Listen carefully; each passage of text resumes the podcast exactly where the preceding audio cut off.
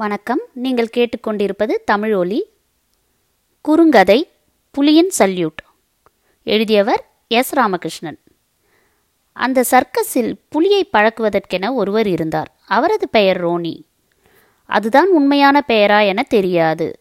பொதுவாக சர்க்கஸ் கலைஞர்கள் வசீகரமான பெயர்களை வைத்துக்கொள்வது வழக்கம்.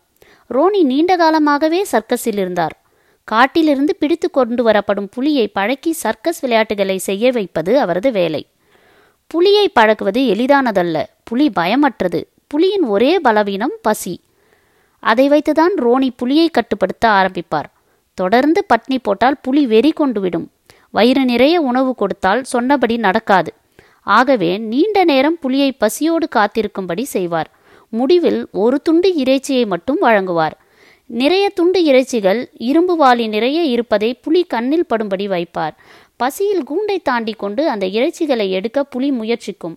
அப்போது அதன் மீது சவுக்கடி விழும். பசியோடு புலி முடங்கிக் கொள்ளும். ஒருவரை ஒடுக்கி நம்வசப்படுத்த வேண்டுமென்றால் அவரது உணவில் கை வைக்க வேண்டும் என்று ரோனிக்கு நன்றாக தெரியும். அதுபோலவே எந்த உணவினை மறுக்கிறோமோ அதை கருணையோடு தருவது போல் கொஞ்சமாக தர வேண்டும். அதுவும் ஒரு தந்திரம் என ரோனி அறிந்திருந்தார். பசி கொஞ்சம் கொஞ்சமாக புலியின் கோபத்தை ஒடுக்கும் ஆவேசத்தை கட்டுப்படுத்தும். புலியின் கண்களில் உணவு மீதான வேட்கை மட்டுமே தென்படும். அந்த நேரம் கூண்டின் கதவை திறந்து ரோனி இறைச்சி துண்டுகளை வீசுவார். புலி ஆவேசமாக இறைச்சியை கடித்து தின்னும். உண்மையில் அது இறைச்சி அல்ல ரப்பர் துண்டுகள். புலியால் அதை தின்ன முடியாது வீசி எரியும். புலிக்கு எது உண்மையான இறைச்சி எது ரப்பர் துண்டு என அறியாத குழப்பம் உருவாகும். அதுதான் ரோனிக்கு தேவை. புலியின் பலவீனத்தை ரோனி அதிகப்படுத்தி கொண்டே இருப்பார். பின்பு அவரது தயவால் மட்டுமேதான் தனக்கு உணவு கிடைக்கும் என புலி உணர ஆரம்பித்தவுடன் தனது சவுக்கை கொண்டு சர்க்கஸ் விளையாட்டுகளை பயிற்சி தர ஆரம்பிப்பார்.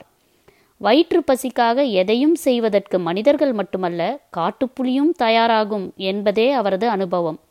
நினைத்த பொழுதில் வேட்டையாடி உண்ட அதன் நினைவுகள் மெல்ல மெல்ல அழிய துவங்கும். பசித்த பொழுதில் தனக்கான உணவை கொண்டு வந்து தருவார்கள் என்று புலி காத்திருக்கும். பின்பு ரோனியை கண்டதும் புலியை ஒரு காலை தூக்கி சல்யூட் அடிக்க வைக்கும். அதுதான் சர்க்கஸின் முதல் விளையாட்டு.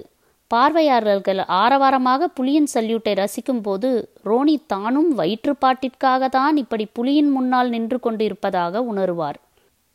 புலியின் விதிதான் ரோனிக்கும் ஒரே வித்தியாசம் ரோனி சவுக்கடி இல்லாமலே முதலாளி முன்னால் சல்யூட் அடிக்க பழகியிருந்தார் என்பதே. புலியின் சல்யூட். எழுதியவர் எஸ் ராமகிருஷ்ணன்.